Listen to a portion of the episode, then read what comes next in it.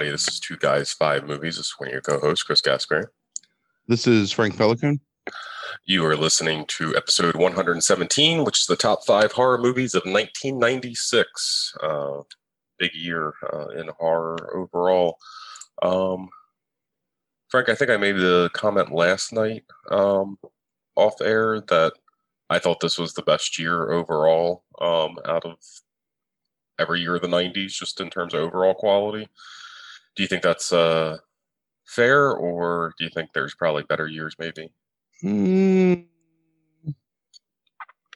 maybe just of the list in general. I think that could be true. Uh, it's definitely not true for the overall like movies of the year. Right, right. Um, yeah, I just no, I just meant like out of these '90s lists. Um, I actually kind of think that the next three years are all pretty strong too. Um, there's definitely like a sort of change from this year, like going forward in terms of how much horror exists and like how yeah. much um a lot of foreign horror comes after this. Right. Um, there's a lot more emphasis on like horror as a successful, like worthwhile genre again in some ways. And yeah. most of it has to do like one movie on this list, but yeah, and I think we'll probably hold because usually I kind of ask you to like update like what's going on in horror um, at the beginning, but I think that's probably more pertinent um, when we get to the number one movie on the list, which I think most people can probably already guess. Um, but I would say this year and I guess 98 probably because of that influence of the foreign um, horror is probably the most important. Do you think? Yeah, I mean it. It's there's a couple. Um, well, in particular, uh, Hideo Nakata, um, is starting to make movies. The guy that is responsible for The Ring. Mm-hmm. Um, so really, like one of the more I don't know what you call them, like important directors in terms of like foreign horror. Um, is kind of coming into his own this year, but this is like the previous few years. There's just a lot of um, a lot of really bad sequels. Um, a lot of really like kind of cheap throwaway movies. So yeah, and I mean that this year's largely no different. Um, Carnosaur 3, Children of the Corn 4, um, Hellraiser Bloodline, Bordello Blood, Bordello Blood, um, Trilogy of Terror 2. Like I'm just looking at sequels here, you know, Witchcraft 8. um, so yeah, I mean, um, largely, um, and very, very few horror movies this year which is interesting because last year I think I said the same thing. It was like it doesn't seem like there's quite as many, and then this year there's like hardly any. It's like 25 movies I think that are like listed here that fall under horror. Yeah, it's um again there's not much interest in it up to this point, and um there's a couple directors uh, this year that we'll talk about as we move through the list that really kind of embrace horror as being um like a worthwhile genre. And so you start to see like the turn um where it's really what leads you into the latter part of the 90s and then into the 2000s and kind of what set the stage for what we have now which is sort of a modern renaissance of horror. Yeah. um which i think is i don't know i think this is this is an important year at least um, I, I wanted to ask you. I don't know if you have any movie, other movies you thought about putting on this list, but I did want to ask you because uh, I'm not familiar with it. A Brian Yuzna movie called The Dentist. Uh, is that any good? It's a. I mean, it's fine. It's not as good as like his other stuff. I don't think. Okay. Um, because I've really liked everything of his, you know, that we've talked about on the podcast so far, but I've never heard of that even. Yeah, I mean, Gordon wrote it. Mm-hmm. I think I've only seen it the once. I remember it being okay. I don't really have a lot of whole, um, whole lot of memory of that movie. So, Okay. Was there anything else? I that should you watch it again. Yeah, uh, maybe I'll watch it. That um Hideo Nakata movie called Don't Look Up um is kind of like a precursor to sort of what set the stage for uh the ring and like Ju-On um in the idea of like the haunted um it's more or less like a haunted um studio haunted sound sound stage um where there's this ghost of this actress that kind of like curses um all the people that are involved in this production. It's um it's okay. It's not nearly as good as the ring. Mhm. um but it's fine. And i thought about putting that on the list but the other five movies that i actually like more so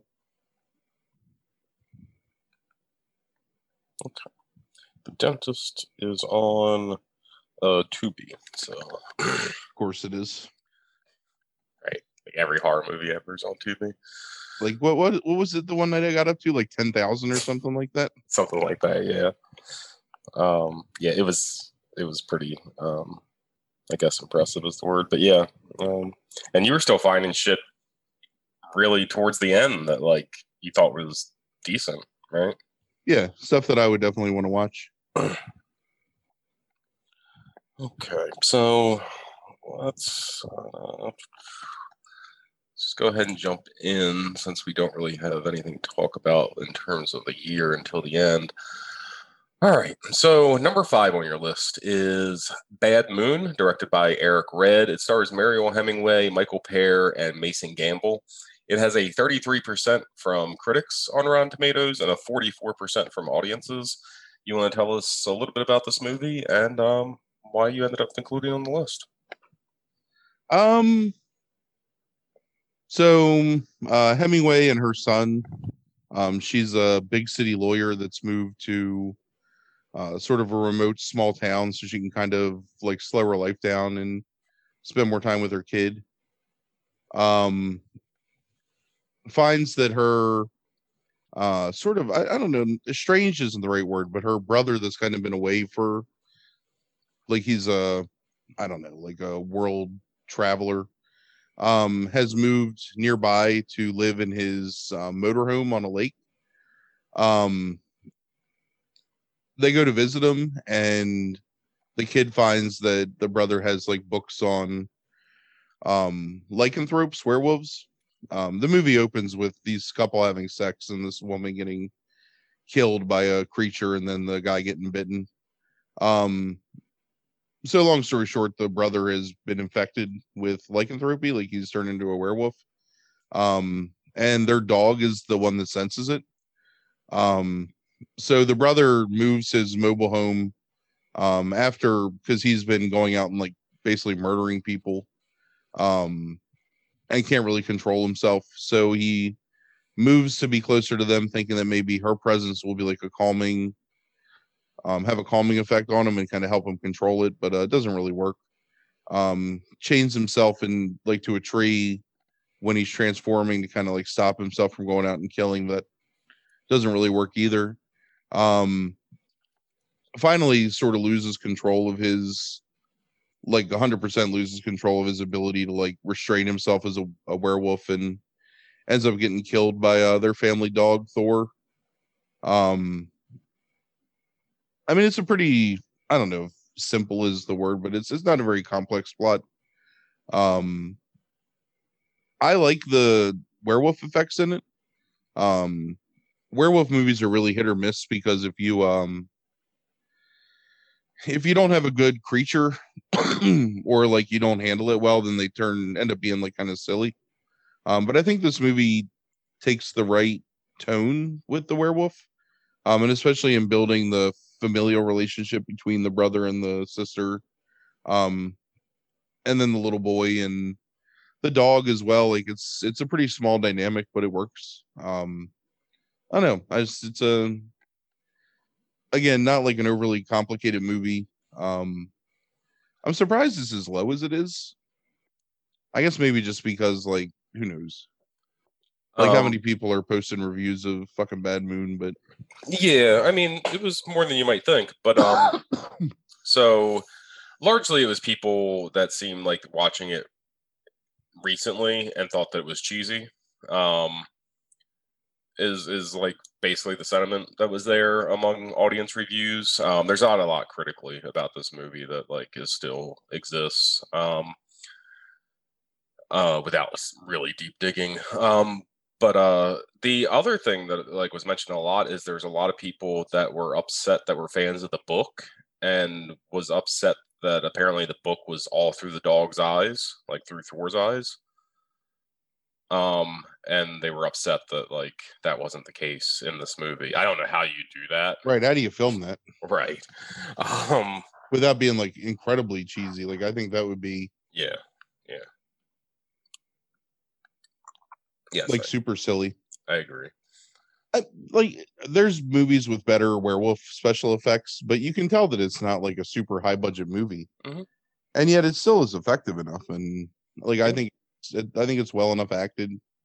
Um, Yeah, I think Michael Pear is actually really good in this. I think That's it's got good pacing. Like it doesn't feel like it it's overlong. Like Right. Yeah, and I I actually thought the dog stuff was really interesting. I I I wasn't I'm not a huge fan of werewolf movies, but I I watched it and thought it was like one of the better examples of werewolf movies. Um, to me, I I I, I thought the stuff with the dog was really interesting, like the dog being like a pivotal character, um, like and being there to like protect like the family. And I did I thought they did it without it being cheesy, um, like the the protector dog, like you know gimmick. Um, yeah, I thought that like he did a really good job of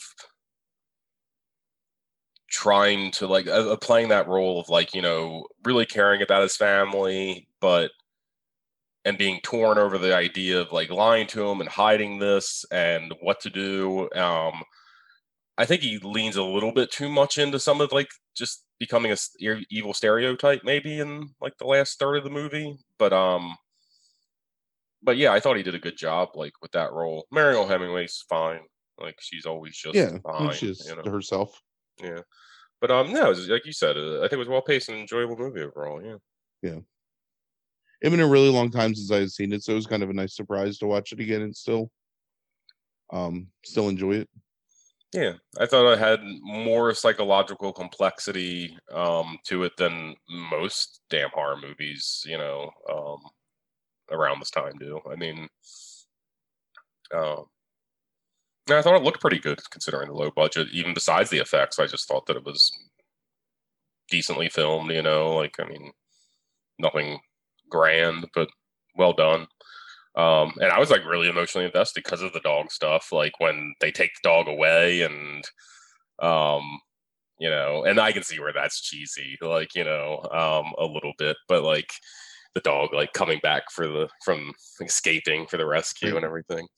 But um, but no, I was um, uh, yeah, I I really enjoyed the movie overall. It was fun it reminded me of like those movies that like I would watch like like just randomly turn on on Cinemax or something like in the 90s and like watch and like end up Yeah. getting really invested in kind of even though it's not like, you know, a great movie, it's just a solid, you know, fun movie. Yeah, I'm pretty sure that's how I saw it. Would have been on like HBO or Cinemax or something Mm, on a Friday night, probably. Well, not Cinemax; it was a Friday night, but you know, I think HBO used to show horror movies on Friday nights, if I'm not mistaken. That sounds right. Like they would have a like a blockbuster at 8 and then show horror movies later. Yeah. That I, I think that's right.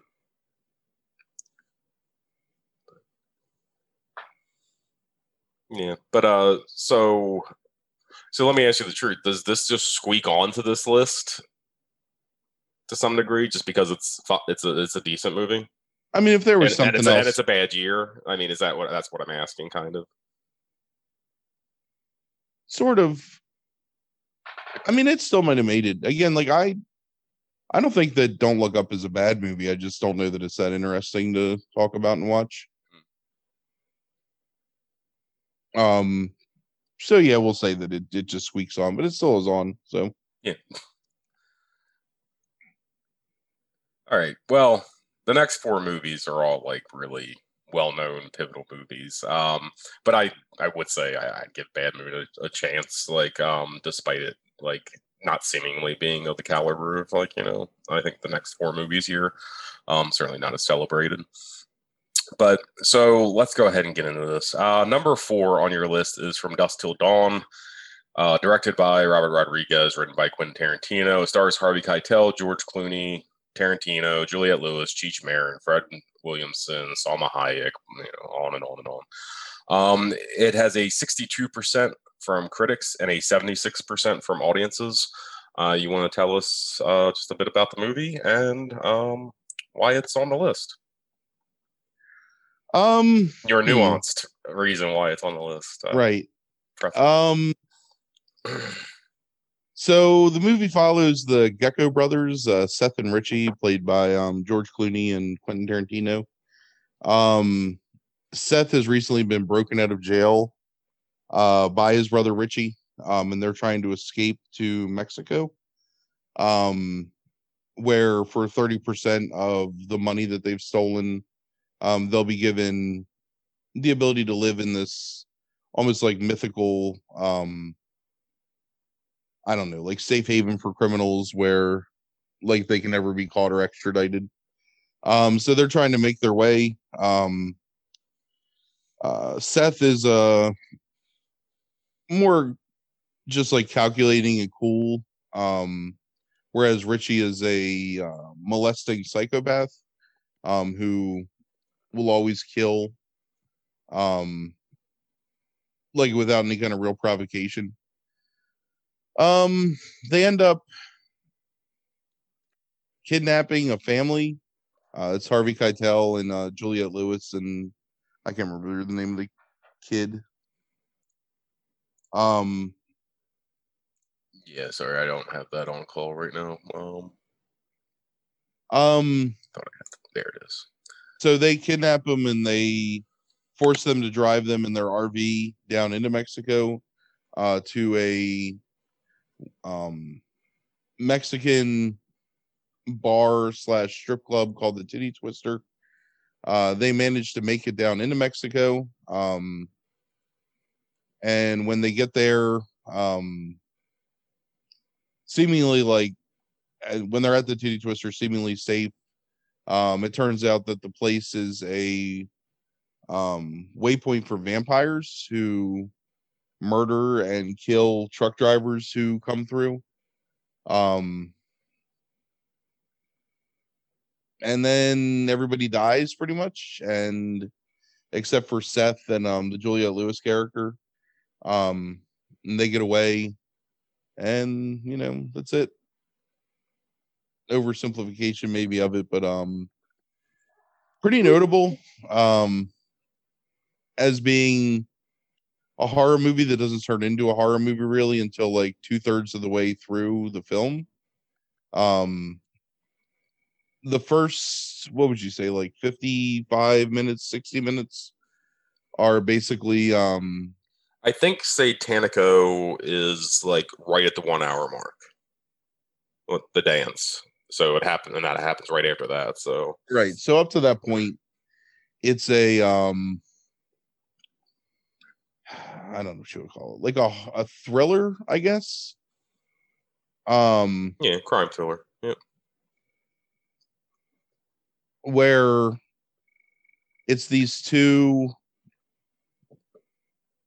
I don't know, despicable characters basically that you're like being introduced to in this family that's kind of at a almost like a religious um moment of crisis in their family because the mother has died. And um the father sort of he was a pastor and he's lost his um sort of lost his faith. Um that's played by harvey keitel which uh, regular listeners will know is one of my um you know favorite actors of all time. Um the horror stuff is kind of goofy um it's some decent practical effects on the vampires but um most of it's played for laughs Yeah. um my least favorite part of the vampire thing is the band the whatever they're called like the tarantulas or whatever Mhm. um and when they transform, like all their instruments are Yes. disemboweled corpses of Right. Whatever, like people, and they're playing their guts and stuff. And I think that's just like Yeah, a- and and and let's let's let's get the the stuff we don't like out of the way here, so we can actually get to like the meat of like what like I think the differences between maybe our views on this movie.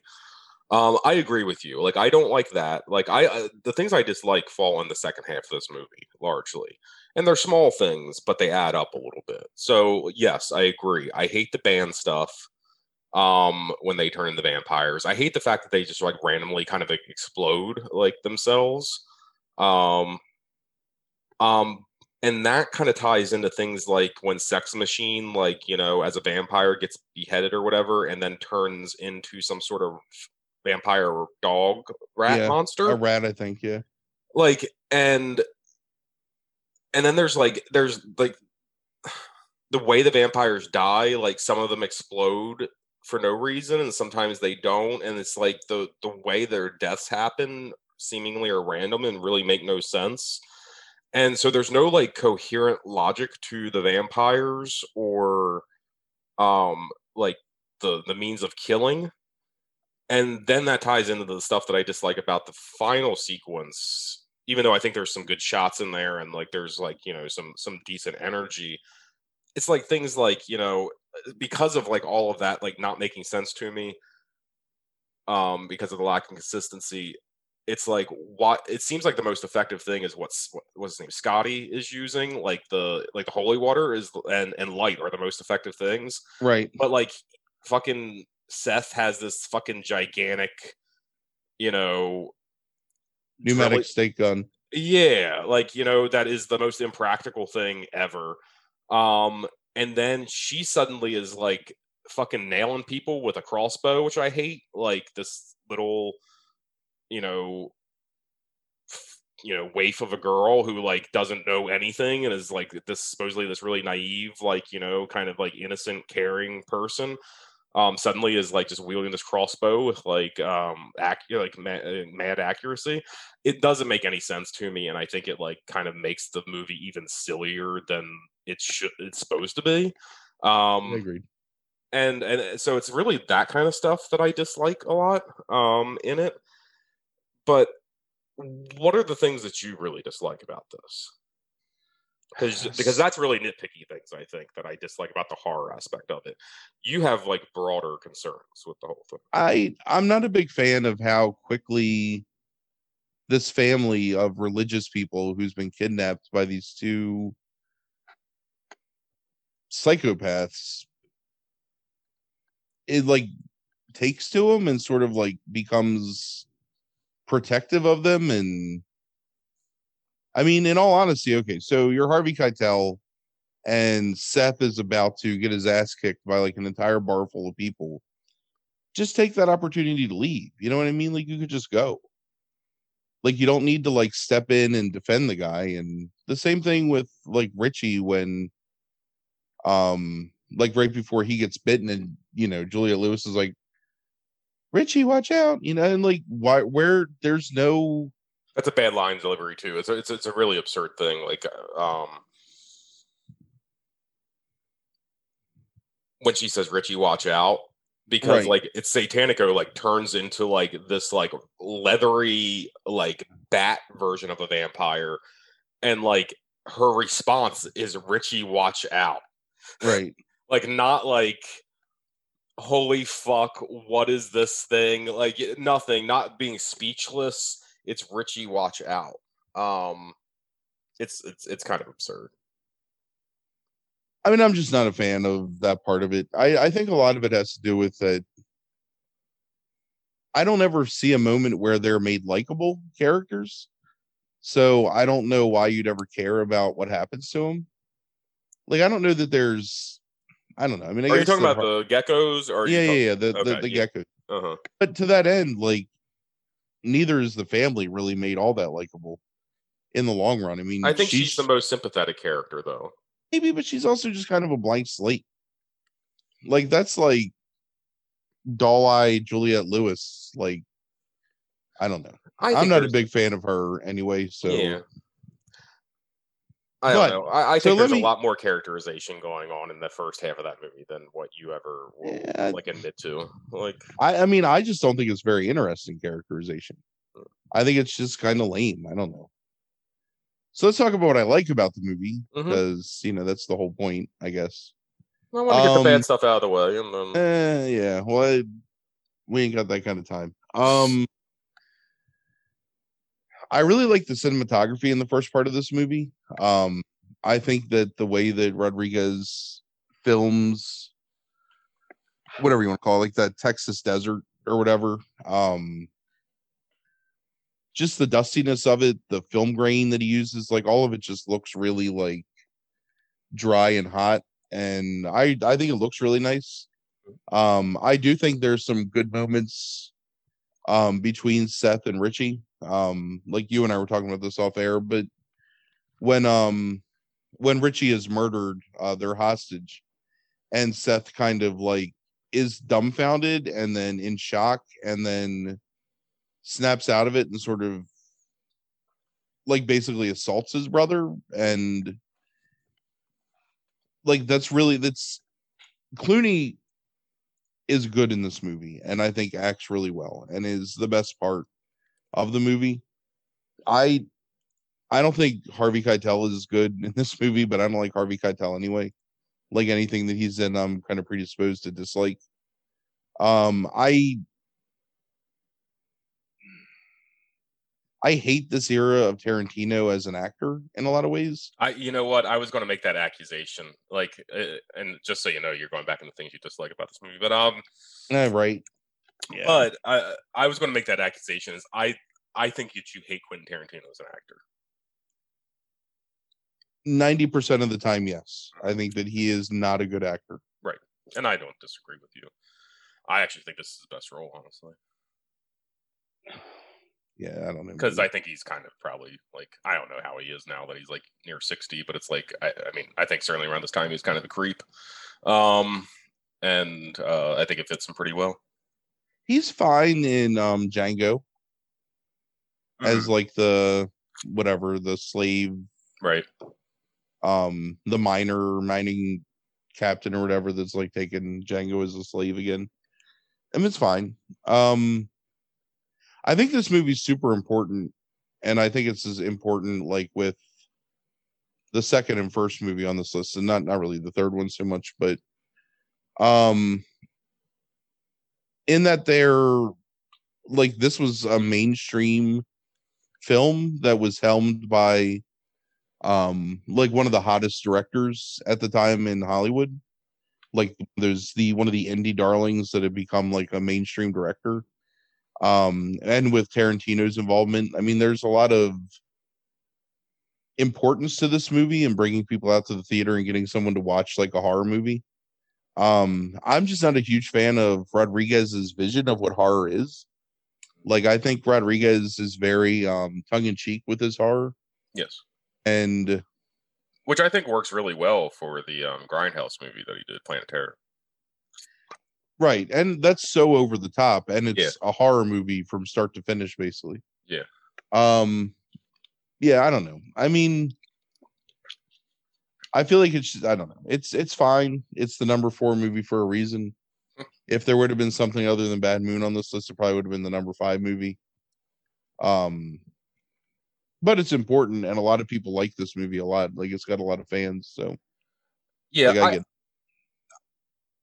I, think Tarantino's like writing in this is actually pretty solid from a dialogue standpoint a lot of times um not in the sense of like just just in that coolness factor. I think it's a little weird that he repeats line like it's very like um fan servicey like maybe egotistical to repeat lines from his previous movies at times um which he does but I think there's like a lot of really good shit that's like like funny shit or like you know, I guess you accuse it of being like hip or something like that. But the the whole thing at the end, um, that damn line about like you know uh, when she sits there and says like what were they like psychos or something? And um seth's lines do they look like psychos? Like you know they're vampire psychos don't explode when sunlight hits them no matter how fucking crazy they are. Great line. Yeah. um good good la- and a good laugh line pacing wise to like kind of end the movie almost.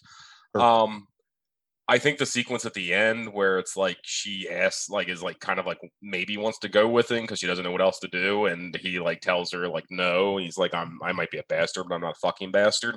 Great line, I think. Um, to to end it on in a very kind of like um noirish way. Um. because I'm pretty sure what he's doing here is like to some degree, it's like he's inspired a little bit by the getaway because I don't think you have the reference to El Rey um, if that if there isn't some inspiration there um, with the Gecko brothers like being on the run and trying to like you know um, get down to Mexico and stuff like that. Um, but there's like other like really good stuff in there, like I, like little things that like I think are really good dialogue wise, where she you can tell like Juliette Lewis is trying to test her father a little bit, like she's at that age and she doesn't understand why he's like chosen to walk away from the cloth and stuff like that, and she says something like, you know, so you just sit there like one wake up one day and say fuck him, um, and he's like so patient, like you know, and it's like you know, I didn't say fuck him, you know, and tries to explain himself further. But I I really like some of that little stuff that goes on between the characters in terms of the dialogue, where you get like a sense of like who these people are and stuff like that. Um, so yeah, I don't know. I think the writing's a little bit stronger than it's one of the disagreements I think we have. I think especially in the first half, um, the writing's a little bit stronger, um, and I think there's some really good just like punchlines to like stuff in this. Um, I love all Cheech's characters. oh my god! I, one of my least favorite parts is Cheech as the the doorman. It's, it's, so it, grotesque. It's it, so grotesque, man. Right. It goes on for way too long and it's just not funny. it's so grotesque. I mean, it to me it establishes the environment of that place perfectly. This this dirty, Lame. filthy, grotesque place. childish, immature. Maybe. Um, you might be right, but um, I I think it establishes the titty twister perfectly. Um, even that name. I mean, that's it's so I don't know. It's like Tarantino is capable of such great things at this point in time, but he can like just be such a fucking like 15 year old nerd, nerd. You know what I mean? And yeah. it's like it's just I don't know. It never it's it's never funny to me. It's always yeah. lame in my opinion. Like I never find that stuff to be particularly amusing. So I don't know. I think that's part of the problem too. Yeah, like yeah. I mean maybe that maybe that kind of gets it kind of nails like, you know, um what I can still enjoy about it and and see where it's fun and like because you just like that like juvenile like sense of humor um so much that um yeah I can see that. Um interesting thing before we move on is I didn't know this is he was um this was Tarantino's first paid script that he ever wrote. Um and he the guy that um hired him I think it's Robert Kurtzman um that hired him to write it initially saw this movie as a basically follow up in Tales from the Crypt, um, as a follow up to Demon Knight. And then once the script comes in, he's like, okay, like, no, this doesn't work. This has got to be its own thing. And commissions Bordello Blood um, to be written, um, which is, uh, but originally he hired Tarantino kind of to like write the second Tales from the Crypt movie, and this is what he produced, and they ended up spinning it off. Um, one last thing, because I think you'll agree with. I hope you'll agree with me here, because if you don't, I think yeah. um, we have to stop being friends. The first ten minutes of this movie is a really great opening fucking scene. Yeah, definitely.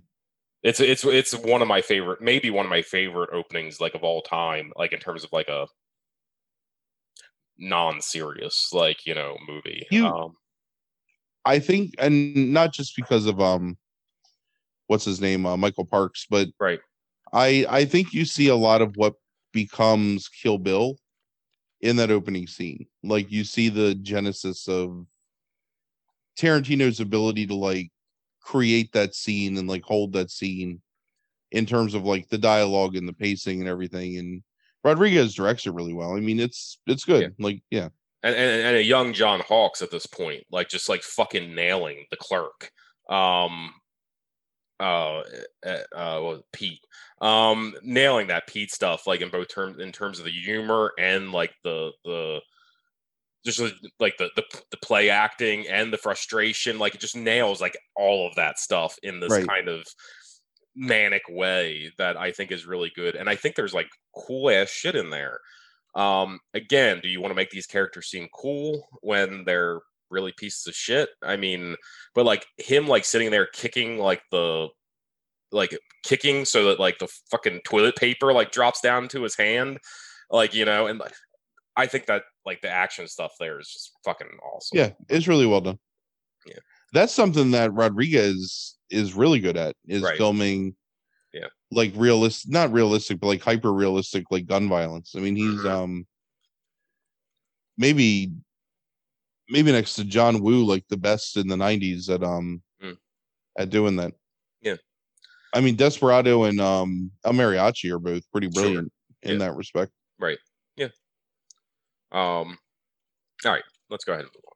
Um, so number three on your list, I, I got something out of you that um that we can agree on in terms of liking about that movie. So we'll move on. Um, I agree with you in the dialogue. Some of the dialogue, like that stuff at the end, is really good. All right, so number three on your list is The Frighteners, directed by Peter Jackson. It stars Michael J. Fox, Trini Alvarado, Peter Dobson, John Astin, Dee Wallace, Jeffrey Combs, Chi McBride, Jake Busey. There's a few others that I'm not including on here. Um, a lot of good actors though in it. 65% from critics, 71% from audiences. You want to tell us a little bit about this movie and why you have it on the list?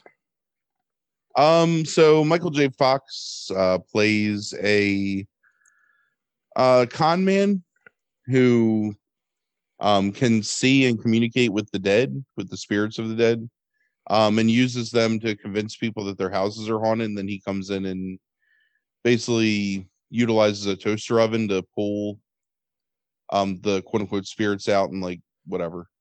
Um, you find out through the course of the movie that he's um still kind of suffering because of the death of his wife five years previous.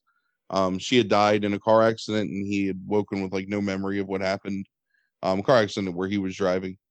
Um he becomes involved with uh lucy and her husband ray um because he basically wrecks his car in um ray's front lawn and destroys his um garden gnomes.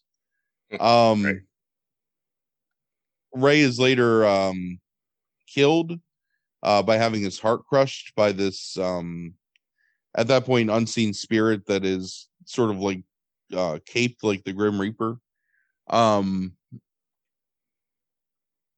Lucy and uh, Michael J. Fox um, kind of build like like start to develop a relationship.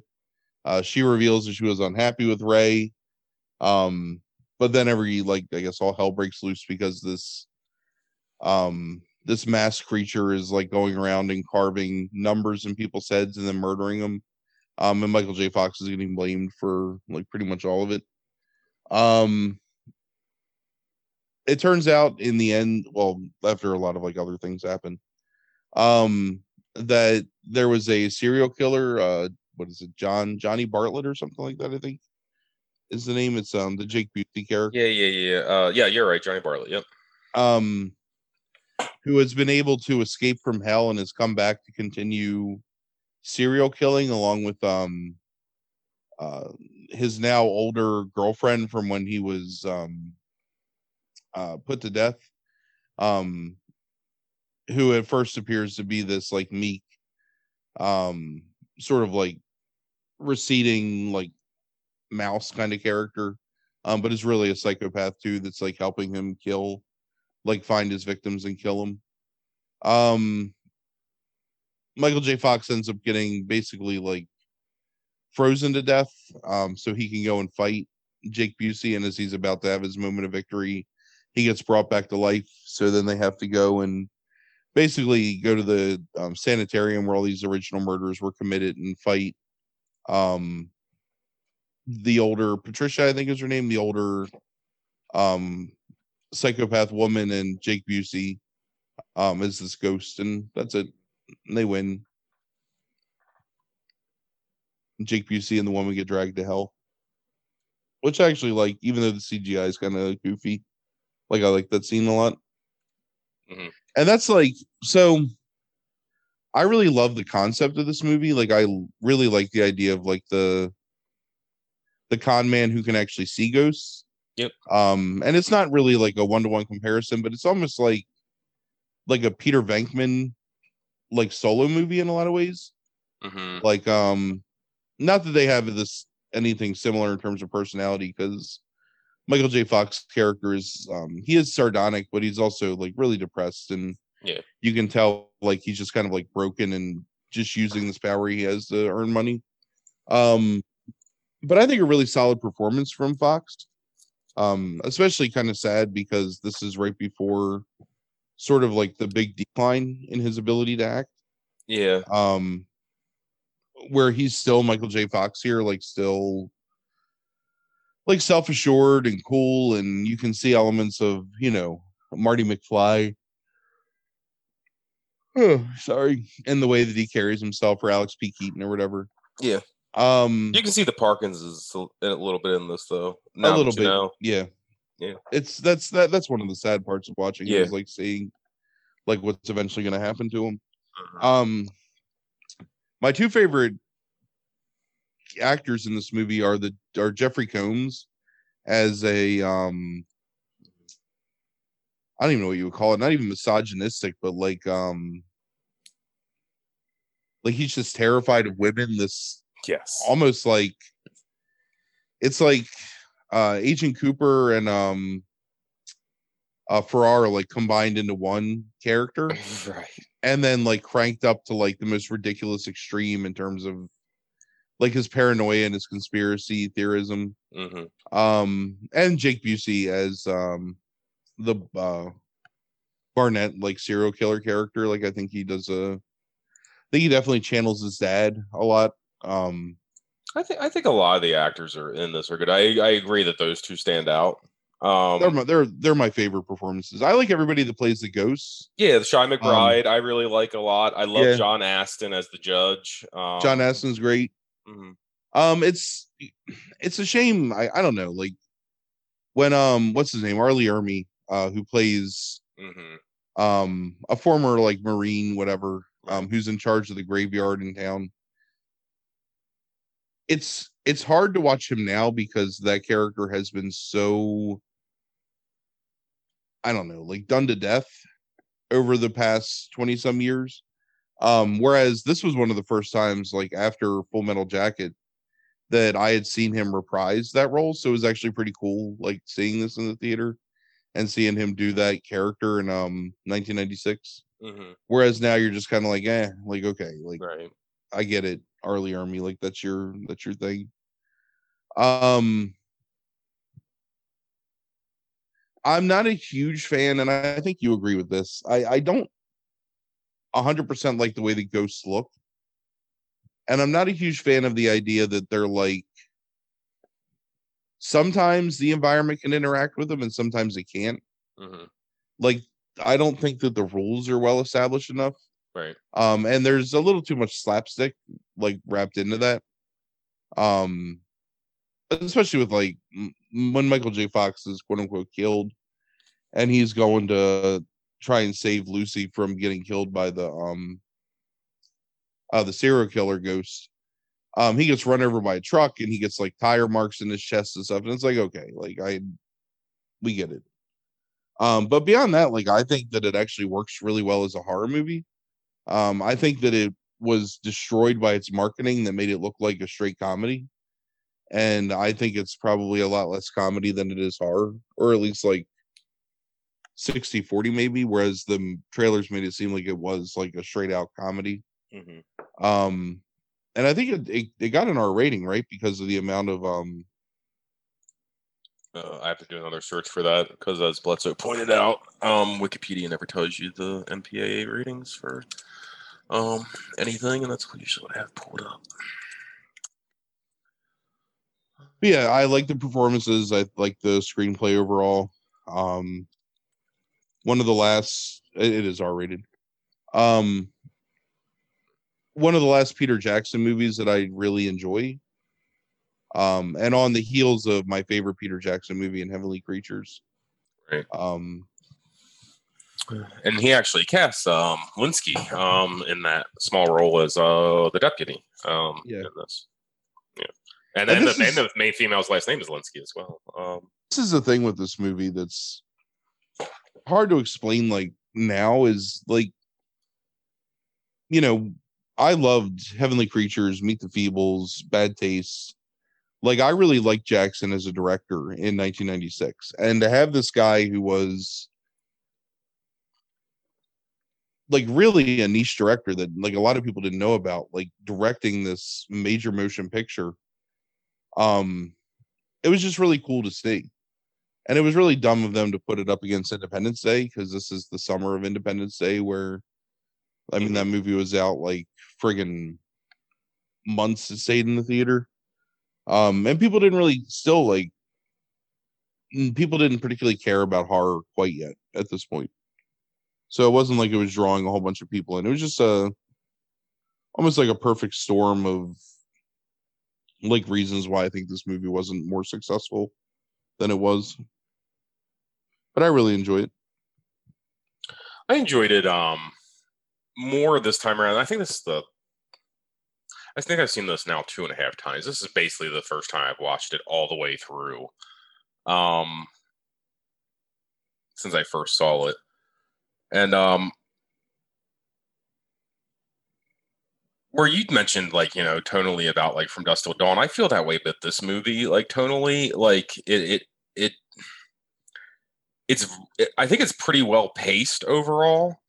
Um and it has so many moving parts to it. There's so many different characters that like constantly something's going on.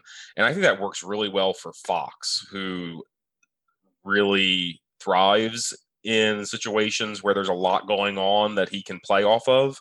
Um, because he, he himself can be so manic at times in that kind of like you said, Alex P. Keaton, like you know, Marty McFly type way. Um, I think he works really well there, and so I like Michael Fo- Michael Fox in this, but it's like, and I like a lot of the actors, and I think they all do good jobs. It's just like ultimately, like I, I'm left wanting more, like out of this, like, and I and I don't understand why tonally it is the way that it is because it is a really serious concept, but then it's undercut so often with the comedy that like I don't know what I'm supposed to be feeling or doing or thinking at any given point in the movie, and I and I, so I just walk away kind of confused, even though I'm not like I don't hate it or I don't even dislike it. I just walk away kind of Sure. just like I don't know why I'm watched that, or I don't know what I was supposed to take away from it. Like even I mean, I like it as a murder mystery. I think it does a good job with um Yeah. I think they're both pretty memorable characters. Um the two um I can't remember what her name is, but um the Jake Busey character and the Dee what's her name? Dee Wallace something. Dee Wallace. Dee Wallace, um, yeah, uh, she goes by something else now. Dee Wallace Stone, um, but yeah, Dee Wallace is a character, uh, Patricia. yeah and i i don't know i mean i love the opening with the the black and white footage of like um the murders and him being hauled out and like the way they film it is just really um really captures like the psychosis in his eyes. Um i think the fact that it starts as a horror comedy and ends as a horror comedy like it's it stays consistent um in that vibe the whole way through. I mean that's just what jackson was into like Yeah, you know dead alive or brain dead whatever you want to call it like that's yeah, you know that movie's like a pure horror comedy. right. I don't yeah, know. I don't, you I don't, don't. I know you don't really find Meet the Feebles like humorous, but Meet the Feebles is kind of like almost a horror comedy. right, sure. It's more comedy than I get that. horror. Um, just about the special effects in here. The special effects are extremely impressive for the time period. Um, like extremely impressive, and I mean, the, and there's a direct link with Peter Jackson between like this and Lord of the Rings because basically he um he starts this like this uh it's his own like uh company that he starts for the special effects and everything and uses like his own company. Um and it largely is what ends up getting him the job directing lord of the rings and makes him the name that he is today. So um it's it's it's it's pivotal for that. But i swear to god i watched i had to watch return the king recently um and i see the beginning of that with Gollum, and I can see directly how Gollum and the look of the ghosts in this Sure. are so related. And I mean, it's Weta or however you say Weta, whatever that studio. I mean, this is like one of their earliest, maybe even their first. it's their effort. first, yeah. So I like that's Yeah. them just I guess learning. The the only thing like I I don't know. It's hard to explain. Like I I like the idea that the ghosts are like translucent. Um and I think there's some like psych gags that are really cool with the ghosts. Mhm. I'm not a huge fan of the way the Reaper looks, like when it's like jumping across buildings and stuff. Right. Um, because I think it looks kind of more phony than anything else in the movie, Mhm. if that makes sense. Yeah. no, But get I just, I mean, I don't know. I, I, I really enjoyed this movie. I Yeah. loved it when I saw it in the theater. Um, I was so excited for Peter Jackson to direct Lord of the Rings, and then a lot of it came from the Frighteners. Like that man, like this dude can like do serious and Yeah. I don't know. Like and then and then and then you get the Lord of the Rings trilogy. So Right, and then I had to watch. Hobbit. Yep. hmm Yep. And you'll have to do it again. Uh, Um so take it. just one, just one of them, right?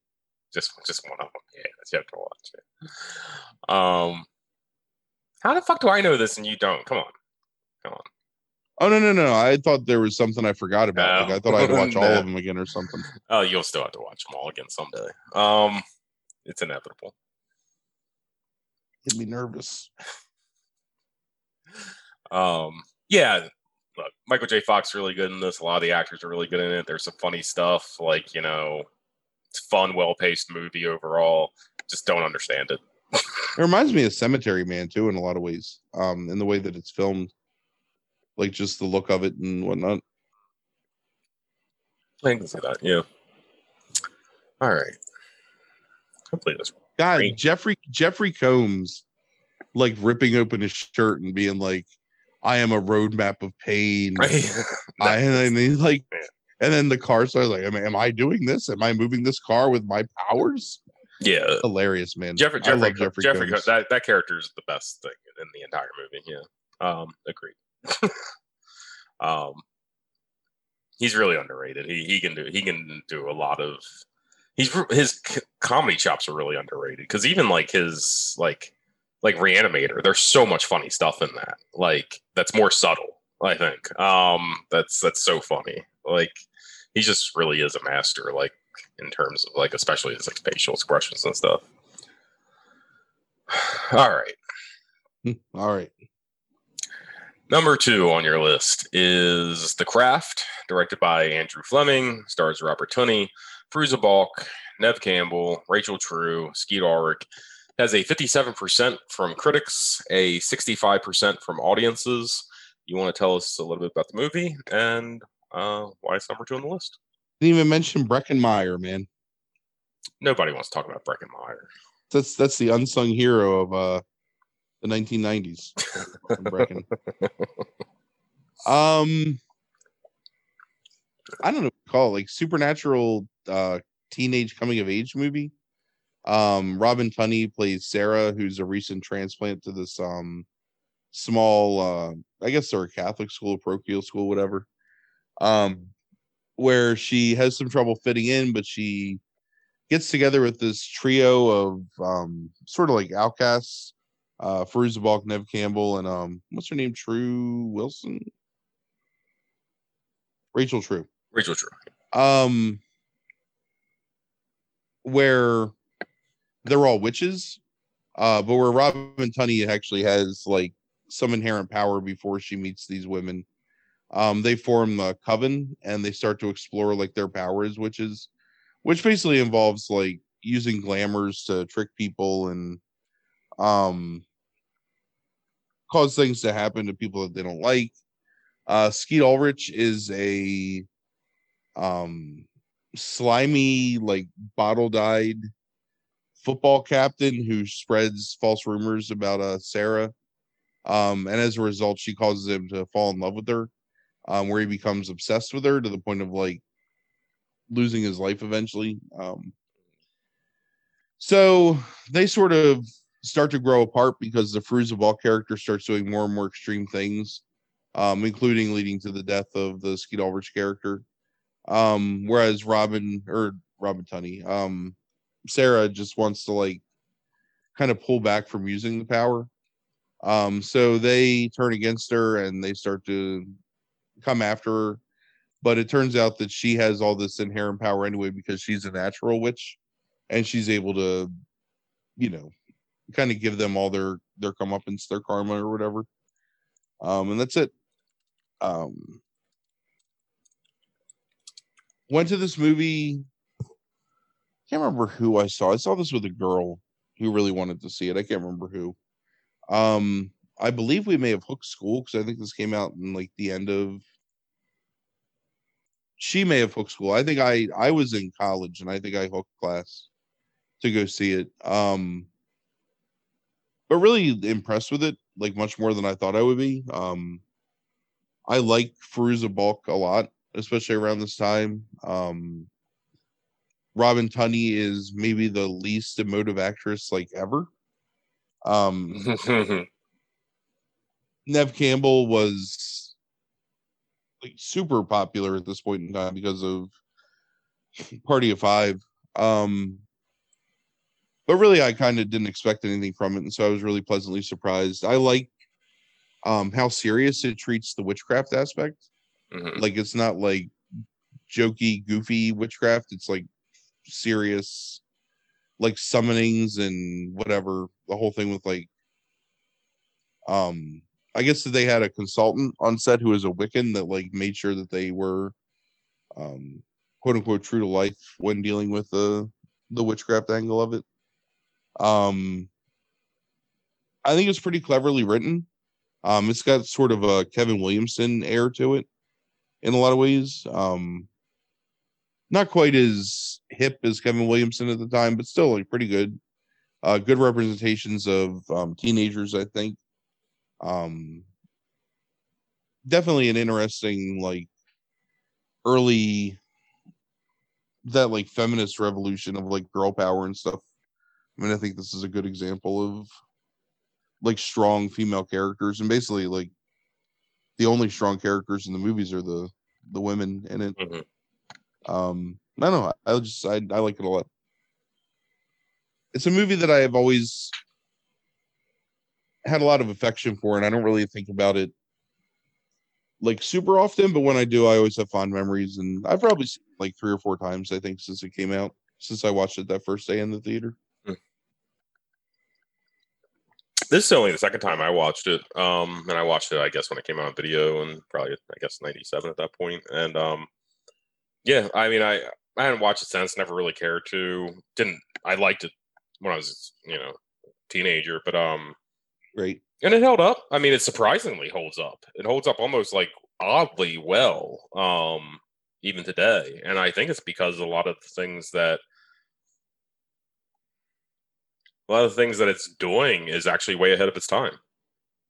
Agreed. And it's again, it's a very definite like early example of I want to say like this and clueless maybe. Um Hmm. around the same time period of like the the proto feminist um kind of then the mantle was picked up by stuff like legally blonde or whatever where it's strong female characters that aren't quote unquote saved by a man basically like Mhm. it allows a strong female character to just be like a strong character um it's an interesting look at like bullies and you know um like the culture of like cliques and whatever in the high school Mhm. level um and just how this is going to be a really odd analogy for anybody that doesn't know us but um it's always the analogy i make to uh the aew guys like when they were on the indie circuit and they were looking at all these popular people like oh well we would never treat people like that or you know we would we would do a better job but then as soon as you get the power like how do you actually use it and in a lot Right. of ways you become worse than the people you criticized in the first place That's, a that's some interpretation. Yeah, go ahead. deep analogy Mhm. um So I don't know. I don't know if you know this. This is uh, because of a, you know, friend of mine that you know we both know. I guess a friend of ours, but it's like um, this is really big in the lesbian community. Um, like this movie, like super big. Um, and what it what, it seems like the kind of like strat like the mindset of of this is is that because it's all women and like you said it is like very like feminist in nature i think um like this proto-feminist like movie um they kind of strip it down to the idea of being nonconformists um and that you know witchcraft becomes a symbol for lesbianism. Um and Fairuza Balk is already out as a witch you know and like you know Robin Tunney's character is questioning her identity and you know um I mean, look, it all fall like if you think it through, it all falls apart because basically it says like conform um, by the end of this movie, and that nonconformity is dangerous. Um, so the analogy falls apart, but um, that's why Well, it seems to be big, like in in the in the lesbian community, is be- I- I, think it's also sort of like quietly implied, and I think that because of, I mean, obviously, you know, we're a little more open-minded as a society in '96, but not quite there. I think it's implied that Rochelle and Bonnie, the Neve Campbell and um, Rachel True characters, are lesbians. Mm, Um, so when they're in the, when they're doing the circle thing where it's like um, holding the knife, like you would do better to rush upon this knife right, than to betray the than to enter the circle with fear in your heart. And it's like whatever i'm open my whatever the thing is. Um bonnie and rochelle actually kiss mouth to mouth hmm when that happens. And then Mhm. everybody else does like the side like right, side of the cheek thing but they Yeah. like actually kiss each other sure, and i thought it was interesting like i wonder if that's just a slight slightly subtle right, like you're supposed to take them as being you know right. like gay without Yeah. them being say that you know And look, I. I don't know if it's completely incorrect to think that, like, I'm sitting there saying like they're kind of like you know this is how they interpret it, but it's like there there are some signs. It's like the mom walks in at one point. It's like what's going on in here, you Right. know? And it's like they're doing magic, right? like I mean, um, and it's not like you know Whedon picks up on. Uh, Whedon obviously picks up on the idea of like magic and lesbianism at some point, you know. I mean, um, and and the ways that you could like use that to, um, you know, make a, a metaphor like um so yeah i mean it's it's interesting um although i do find the ending really confusing because basically it would end up being that what everybody's back in the closet um and the one that's out is in a straitjacket. Like well and, and if you watch the sequel to this that just came out last year um actually got like knocked up. Uh, so. So sarah is out and proud kind of. She's just more controlled. Like she's not flaunting it all over the place but she definitely is like using her powers and still in tune with who she is. Yeah. um the other two have kind of you know they're sort of outed in their own way as just being like not really invested in the whole thing like they're whatever willing to just go back to their lives. Um the Fairuza Balk character yeah. I mean she's had all of her power taken away from her at that point so right right like Um, she's been sealed and Yeah, I didn't want to take us down like this road necessarily. I just thought it was interesting that it is like this. Like, not only is it like a feminist, like you know, uh, a movie that feminists like you know kind of go back to. It's also a movie that the LGBT community community goes back to.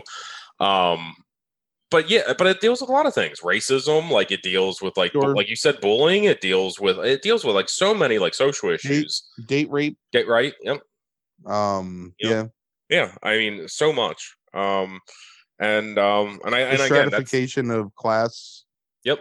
um economic stratification like within like a school community. Sure. Yeah. I think it's funny that um fuck um uh Christine Taylor. Um so apparently that character wasn't the Rochelle character wasn't originally written as a black woman. It was only when Rachel True was cast that they changed the Hmm. um the script to include that racism. Mm-hmm. But man, Christine uh what's her name? Uh, Sitwell, Sally Sitwell. Yeah. Um yeah, just super, super vicious. yes. Yes. Is this a pubic hair in my lunch or no? Uh-huh. just one Yeah, of oh, those yeah. shells. Yeah. Yeah. it's- Yeah, it's awful. Yeah. Um but equally like terrifying like with her in the shower um with all of her fucking hair like Oh right. Yeah. Falling out and everything. Um no, good movie, still holds up. Um it's actually really surprised by how well it still holds up, um, honestly. Yeah, I was still very entertained by it. Yeah. I really liked it a lot. Um, so as a segue, um, the two of the principals, like in this movie, um, and the showing up in the first movie as well, Neve Campbell and Skeet Ulrich, um, which is one of only like two times this has ever happened, um, like ever where we've had like one actor, um, like show up on uh, like the same list twice. Um, oddly, it's going to happen next month for the horror list too, but uh, in this case, we have two, um, which just shows their popularity, I guess, at the time, like you know, among Hollywood Hollywood types. But uh, they are both in the number one movie on the list this year, uh, Scream, directed by Wes Craven. Uh, features Neve Campbell, uh, also stars David Arquette, Courteney Cox, Matthew Lillard, Skeet Ulrich, Rose McGowan, Jamie Kennedy.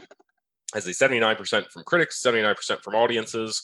You want to tell us a little bit about this movie um, for those that might not um, know, have never seen this. I, I can't imagine if you're listening to this, you've never seen this movie. But um, if you haven't, you should probably just stop listening to us and go watch it.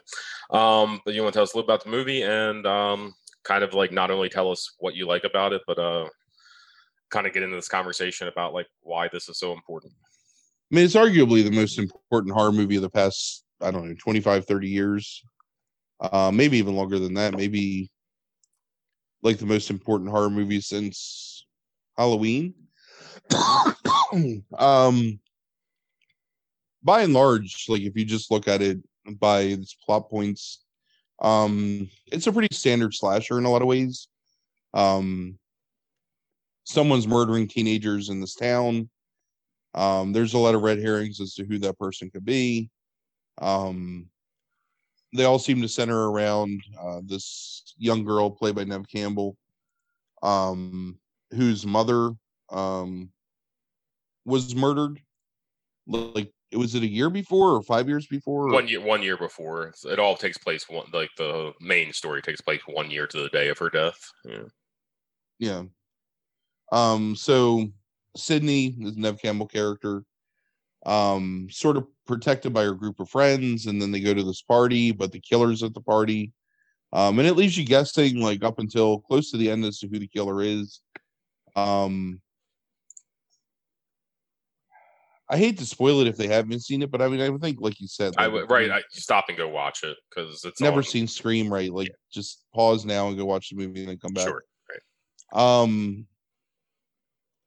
So the killers being Skeet Ulrich and Matthew Lillard, who were two of the principal, like protagonists in the movie, being um, Neve Campbell's boyfriend and Skeet Ulrich and um, Rose McGowan's boyfriend and Matthew Lillard. Um, and really like calling into focus like this whole like disaffected youth. Um, they're just bored and they're just looking for thrills, kind of thing. Right. Where there's no like real reason for them to murder people. They just well, I guess like Skeet Ulrich has sort of a reason, but it's more or less just that they just want to like they enjoy the the thrill of like killing other people. Um, and their plan is to stab each other, so it looks like um it was Sidney's father who was the murderer, and they can get away with it. Um, leading to one of the best lines in the movie, which is um, fuck, how does Matthew Lillard say it? "Uh, I think you stabbed me too deep, man. Yeah, yeah. Um, yes, I'm yeah. bleeding an awful lot. F- followed by the telephone line, which is my favorite thing. Is like You when he's me- sitting there bleeding out. It's like and Skeeter throws the telephone in the back of his head. It's like why'd you hit me? Own dick. Fucking hilarious. Um, Matthew Lillard's a fucking treasure in this movie. Like, he really is.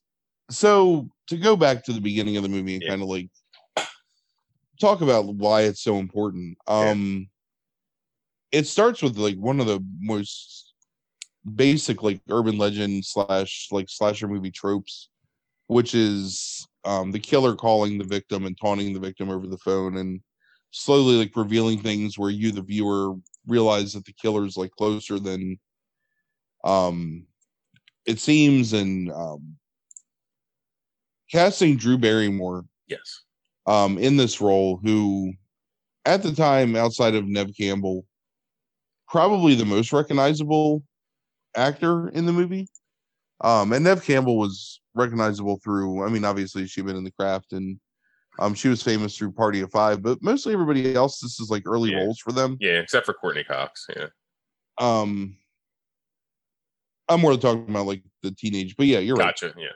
Um, so yeah. casting this child star in this role, and you had mentioned this in terms of like Dusk Till Dawn. I, I guess you said it off air. You didn't really say it on there, but like in comparing it to Psycho, where you have like your expectation is one thing, and then they completely Mhm. subvert it. So Drew Barrymore getting killed in the beginning of this movie was startling to say the least.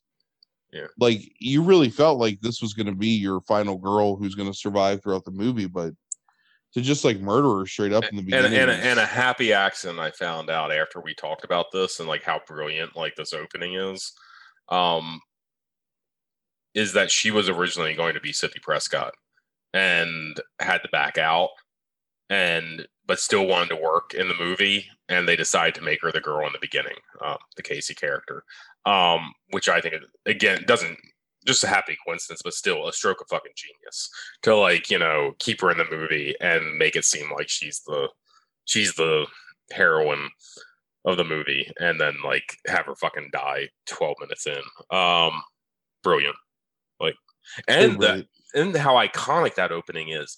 Like, think about how well filmed and paced that fucking beginning is. yeah, it's um, it's it's amazing. Like, and like the lines that come from it, like, you know, I want to play a game, you know, um, what's your favorite scary movie? Like, I, like that, like, and Barrymore's acting for those like 12 minutes of going from like kind of like beboppy, like, you know, like, I'm gonna make some popcorn, like I'm waiting for my boyfriend, like you know, like oh, I'm gonna play along with this guy and flirt like a little bit, and then it just like the sheer terror and panic that like slowly starts to creep in, acts it perfectly, Yeah, it's really good. makes Um, you believe it. I mean, One of the other great things about this movie too is the fact that it's completely meta in its approach to horror as a genre, where all the horror movies that we've seen exist in this universe. Like, there's no.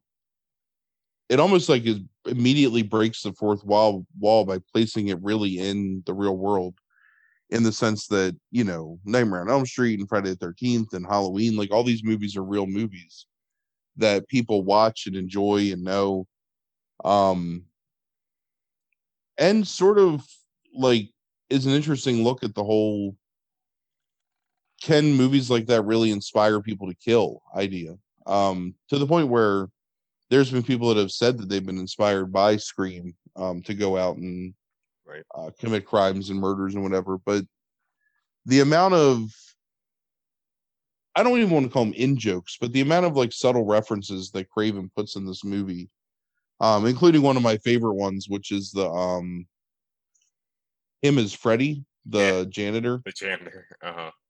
Um, with the striped sweater and the hat, and hmm um, I don't know. I, I think that's really clever. That is, and so is the um, Rose McGowan line of um, like something about a Wes Carpenter flick. No, it's, it's it's a Wes Carpenter book. With, oh, okay, that, yeah, It's like all those Wes Carpenter books that we right, read. uh-huh. Yeah, it's it's really good.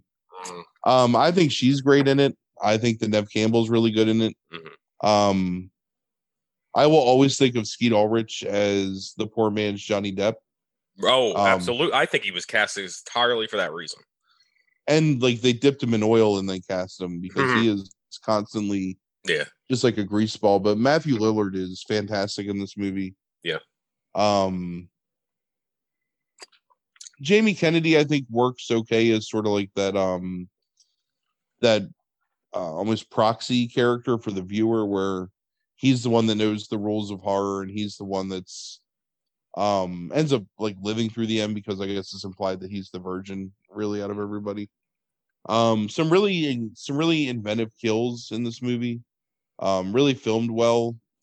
Um, I think it's I think it's both like bold and hilarious to have your killers be so inept, like to the Mhm. point where Rose McGowan almost like escapes just by like throwing bottles at, at his dick or whatever. Mm-hmm. Um, Mm-hmm. I like it's it's one of the few movies where I really like David Arquette. Um, I think Courteney Cox is fantastic in it, Mhm. and and kind of in relation to the craft too. I mean, here's a movie where your most capable characters are the women characters in the movie, Absolutely. um, which is definitely like not not only like a big callback to like those early slasher movies of the 70s and early 80s but also kind of like flying in the face of um at the time modern filmmaking by letting like a female character be like the person that has the power in the in the film and doesn't need to be saved by a guy um hmm And think about like the finally breaking the trope in this movie, which they mention obviously, like breaking the trope about the virgin being the one that like you know survives. Right exactly You know, which is I think important as well. Um. Oh shit! What did you just say that I wanted to just pick up on quickly? Um. Damn it! I can't remember now. Um. Yeah, Skeet Ulrich is who who's a guy who has become just this middling C to D level actor throughout the rest of his career. I think is I, I know Lillard's the charismatic one and the funny one and everything. I I actually really think Skeet Ulrich nails this.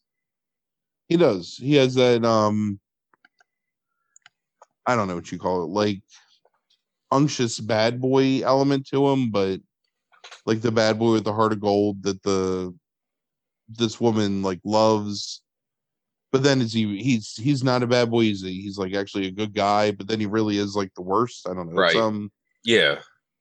And I, I think he just nails like all the complexity of all of it. Um Oh, I know what it was. Okay, you said about the killers being inept. I agree with you about like them being inept. But there's also like these signs at times where they kind of look badass. And I'm thinking specifically of the the most badass thing that happens in this movie from the killer, which is wiping the goddamn blood off the knife.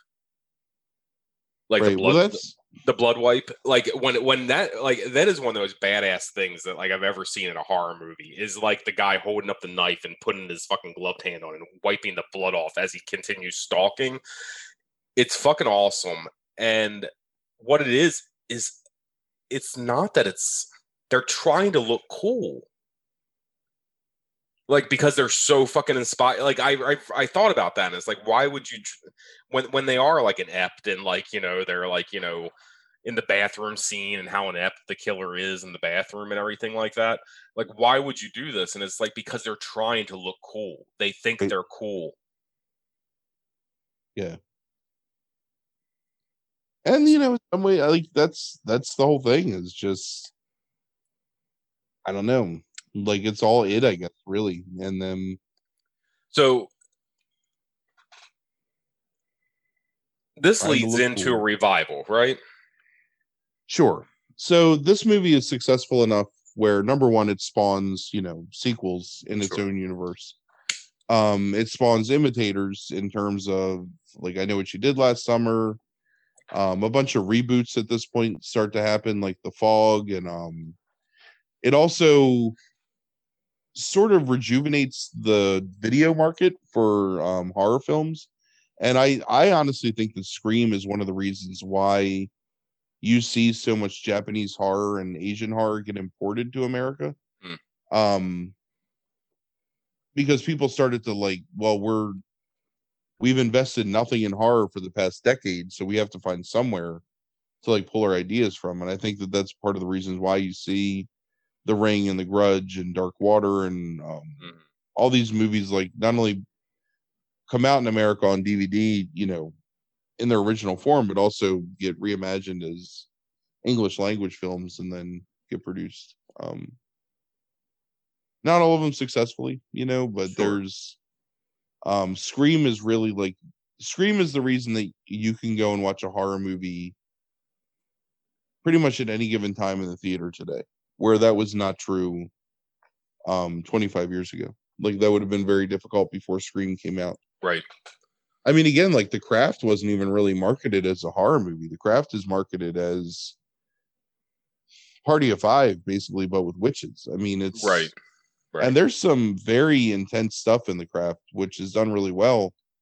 But people were always they wanted to be tongue in cheek, and I think maybe that's one of the things with like both Dusk Till Dawn and um The Frighteners is that it wasn't okay yet to be like super serious about your horror. Like you had to like Mhm. almost apologize for it by making things funny. And um not to say there isn't stuff in Scream that's like super clever, but it's not apologizing for anything. I mean, that movie's very much a straightforward Well, that's the brilliant thing about it is it's just a fucking slasher movie, right.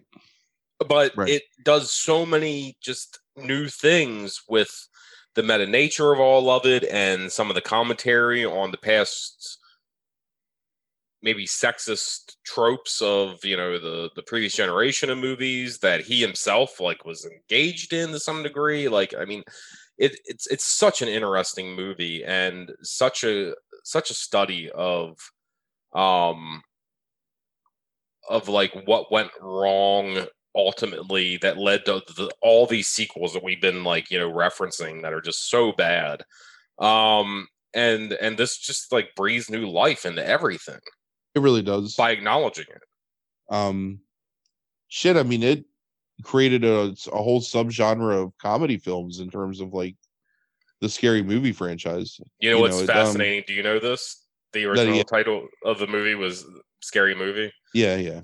Yeah. Um I don't know, it's just it's it it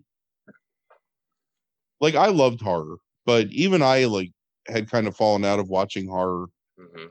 especially new horror at this time because there really just wasn't anything there. I mean, you would get like direct to video schlock and that was always difficult to tell like what was worth anything. So being able to go and sit in a actual auditorium and watch horror on like a big screen was um was pretty nice. And I I felt the same way about Frighteners um 6 months before.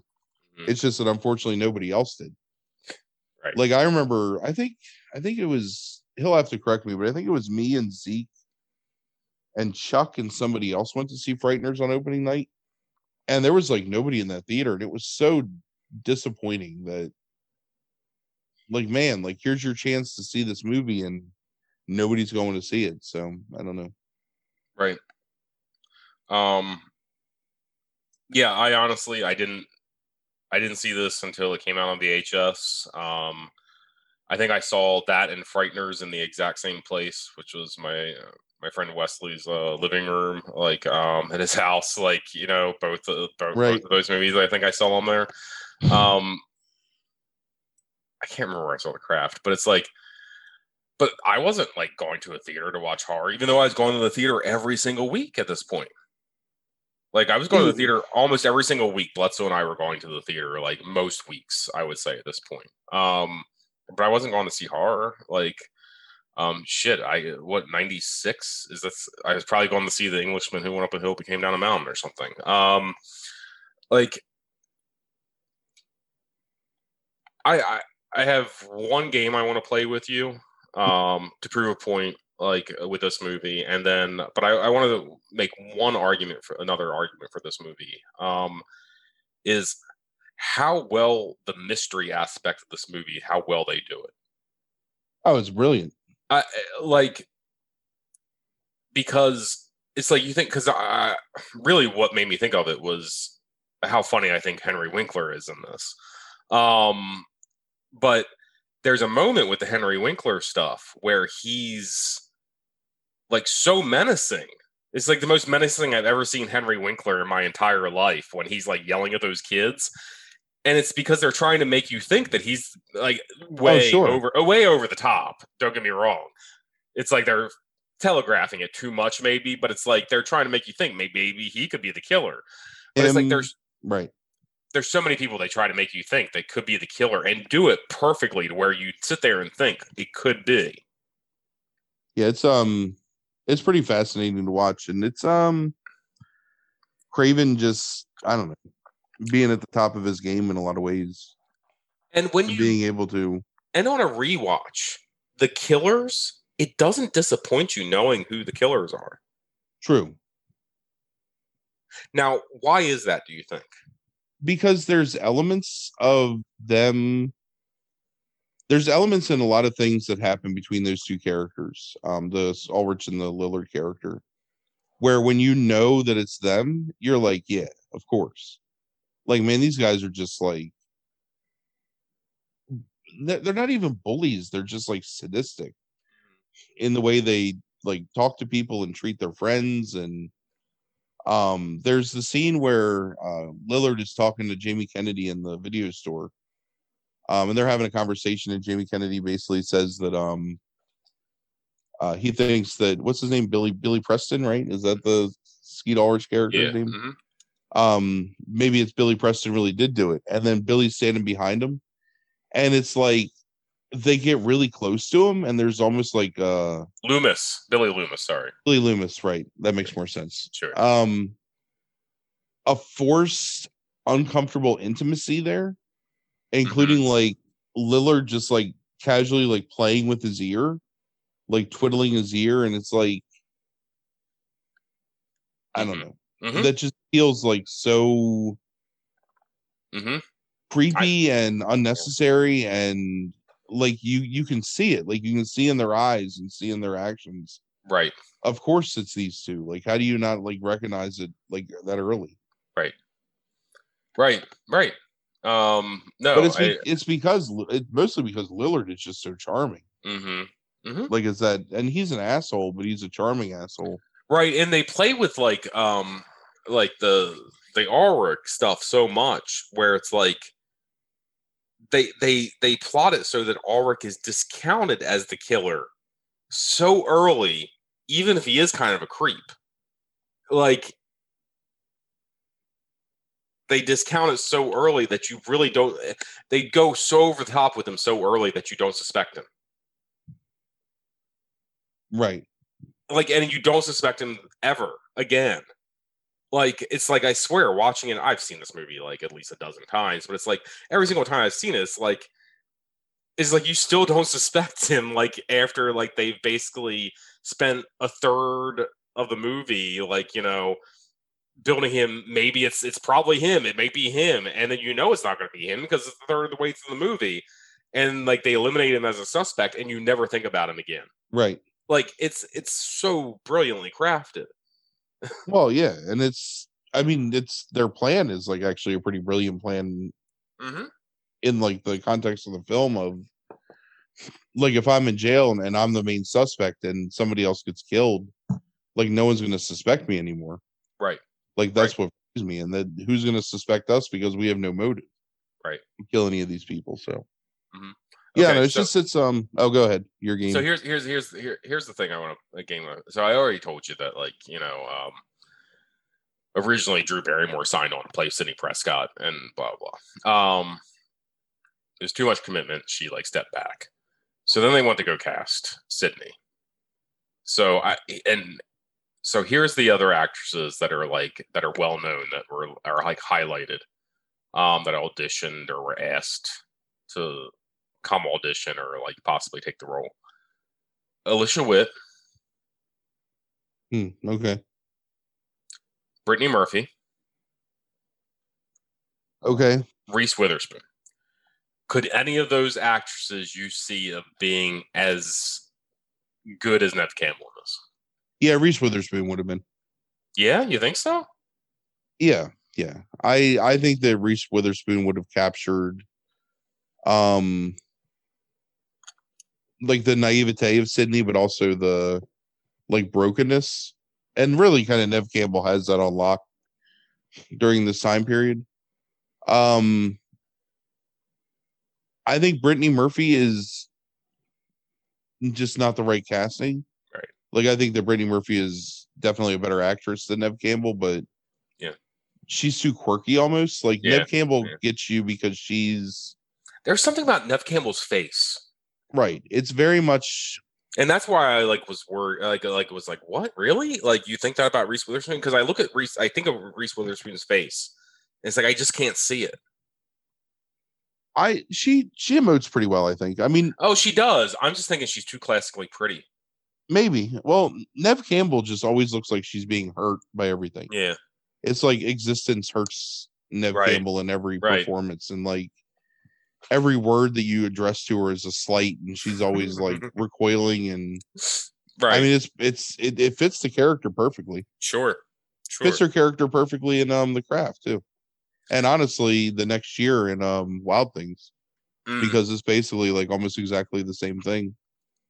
Except she's like, you know, trailer trash as opposed to like Right. emotionally damaged. So, Right. okay, so Brooke Shields. This is for Gale Weathers, the Courteney Cox killer character. Brooke Shields, Janeane Garofalo.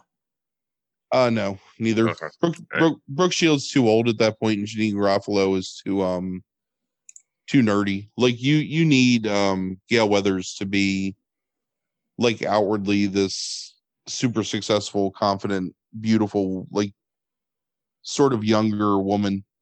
Like achieved way too much success way too fast. Um to counterbalance against the Dewey character and make that like uh enjoyable pairing and somewhat believable.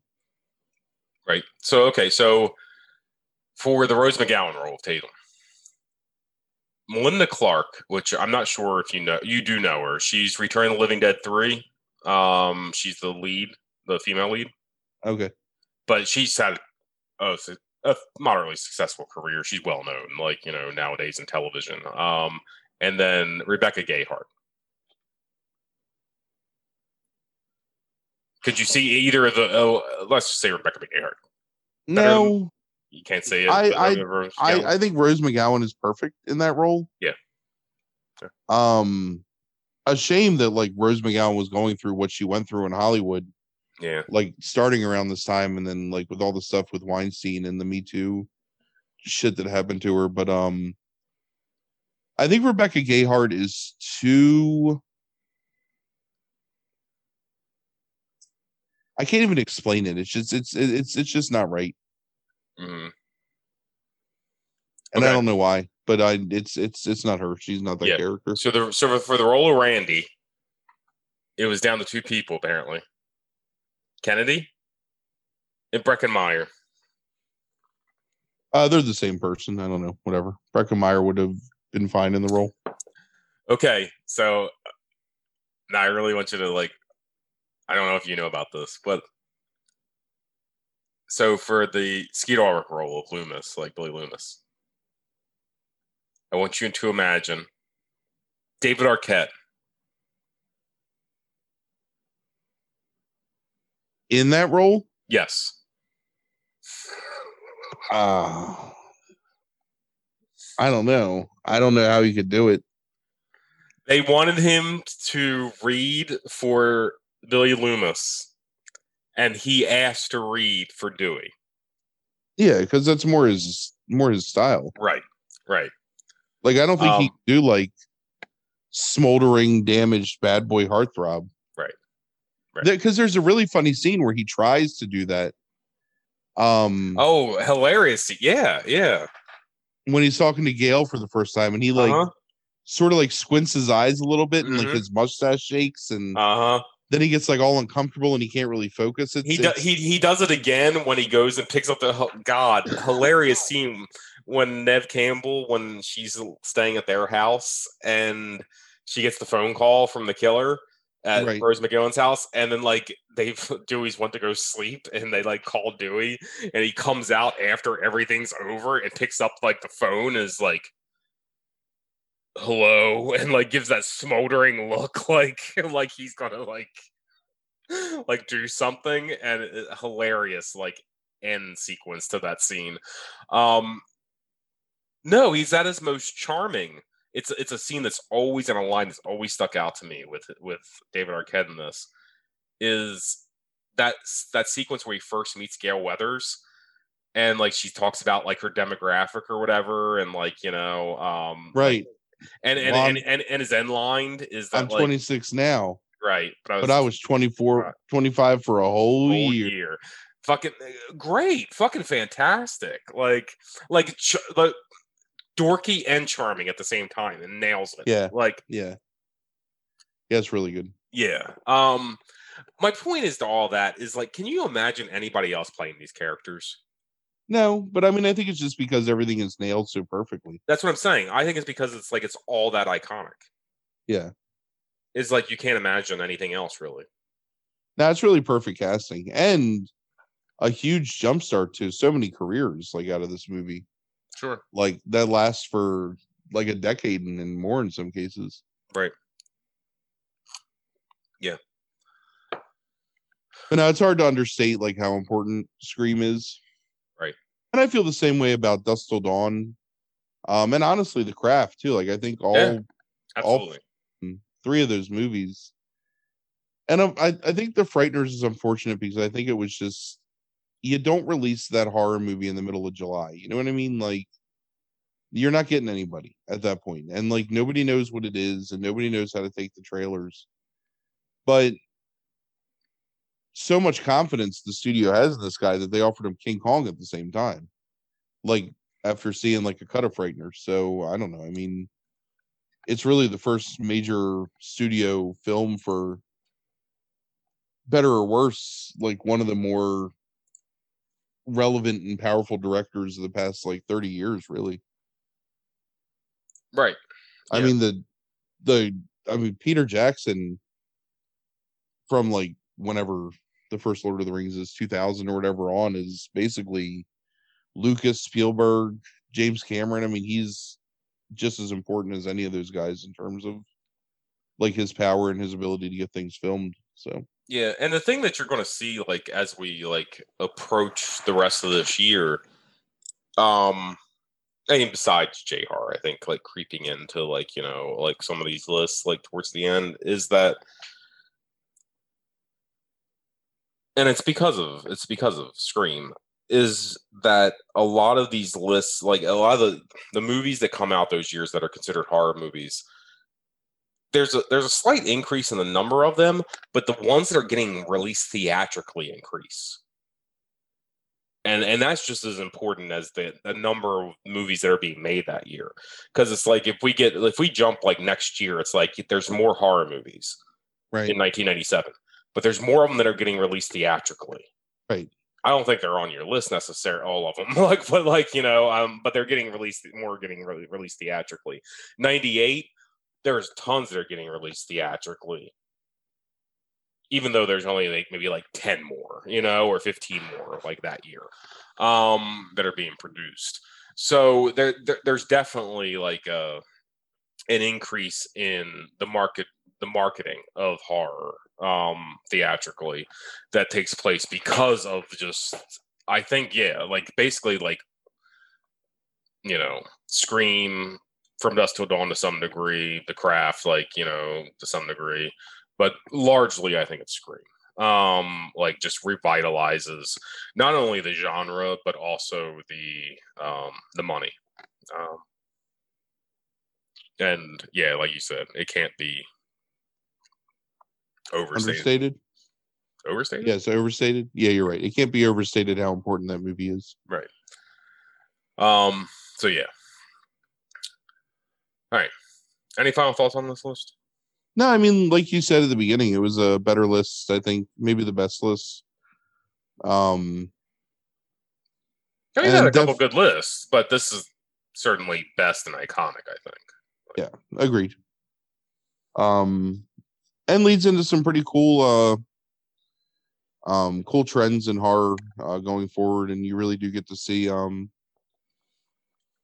sort of a resurgence. I mean there's so many major studio horror films that aren't going to be on our list but they come out like over the next two years after this. So reboots new series um i don't know just it's it's pretty cool. And you're still seeing it today because horror's in terms of like profitability is one of the most profitable genres that you can have a movie Sure. Um, and before we end, I- Frank, here's how quickly time flies. Like, doesn't it just seem like not that long ago that we were talking about Nightbreed? Um, and the last time Keitel was on a list, Two Evil Eyes. Um, and it's been seven months. Like, this is the seventh episode of this horror list. We only we have three left um for the 90s to complete. Like and it just feels like just it's like jesus like time just goes so quickly. And It really and, you, does. and you're feeling it. I see it. I see it in i see it in your face right now how quickly time goes. Well you know you got to get up in the morning go to work so. Right. Um i probably should have done this at the beginning of the episode. We've had a lot of new downloads recently a lot of new listeners. Um thank you. Um we always appreciate it. Um as always if uh you you know want to reach out to us you can find us on facebook instagram um even though frank doesn't do any kind of art anymore because he's not the bar. Um but True. uh you know and um at our email address uh two guys five movies at gmail.com that's the number two and five. Two guys five movies at gmail.com um but yeah what are we Facebook's- next week? What's that? What's next week? What's our next next podcast? Oh, our next podcast. Um, our next podcast is um, we're going to have friend the podcast Michael Bledsoe um come on. Um, if you've uh, ever listened to some of our first watches, he did first watch of um, the Goonies with us, um, and then he did um, first wa- halloween Halloween was a first watch, and then him and Orion did a first watch of um, Chucky, um, uh, Child's Play. child's play and nell And Nell, right? I forgot about Nell because that was just a random like, Hana, thing. hana, hana, chicka bite. Um, and then he um probably like is uh in our 100th episode, he was the one that like wanted to talk about Lord of the Rings, so he could shit all over it. right Um, I don't know if next week is much different um in this case, but um he um is going to come on to talk about the uh Christopher Nolan Batman trilogy. Um which you still have one more movie to watch. I gotta watch dark knight rises Right. this week yeah and because of like COVID and like how much I was watching things, like I watched both these, like all all three of those movies twice in the past like fucking ten months. oh Um, and I feel that I'm going to be the most. I I feel like I'm the have to I have to defend these movies to some degree, well defend away i guess even though I'm not like keen on some of the stuff in a lot of those movies. Like I still feel like there's there's there is some good stuff. Um, but yeah, so we're going to talk about those, uh, the three of us, and then um, again, slightly related, um, is uh, the second week we will be talking about the top five overrated sequels um, of all time, and um, fuck you, Frank, um, for making. oh i know yes Um, i deserve it because I'm finished that list and I. Mm, mm. It's a good list. It's a good list, everybody.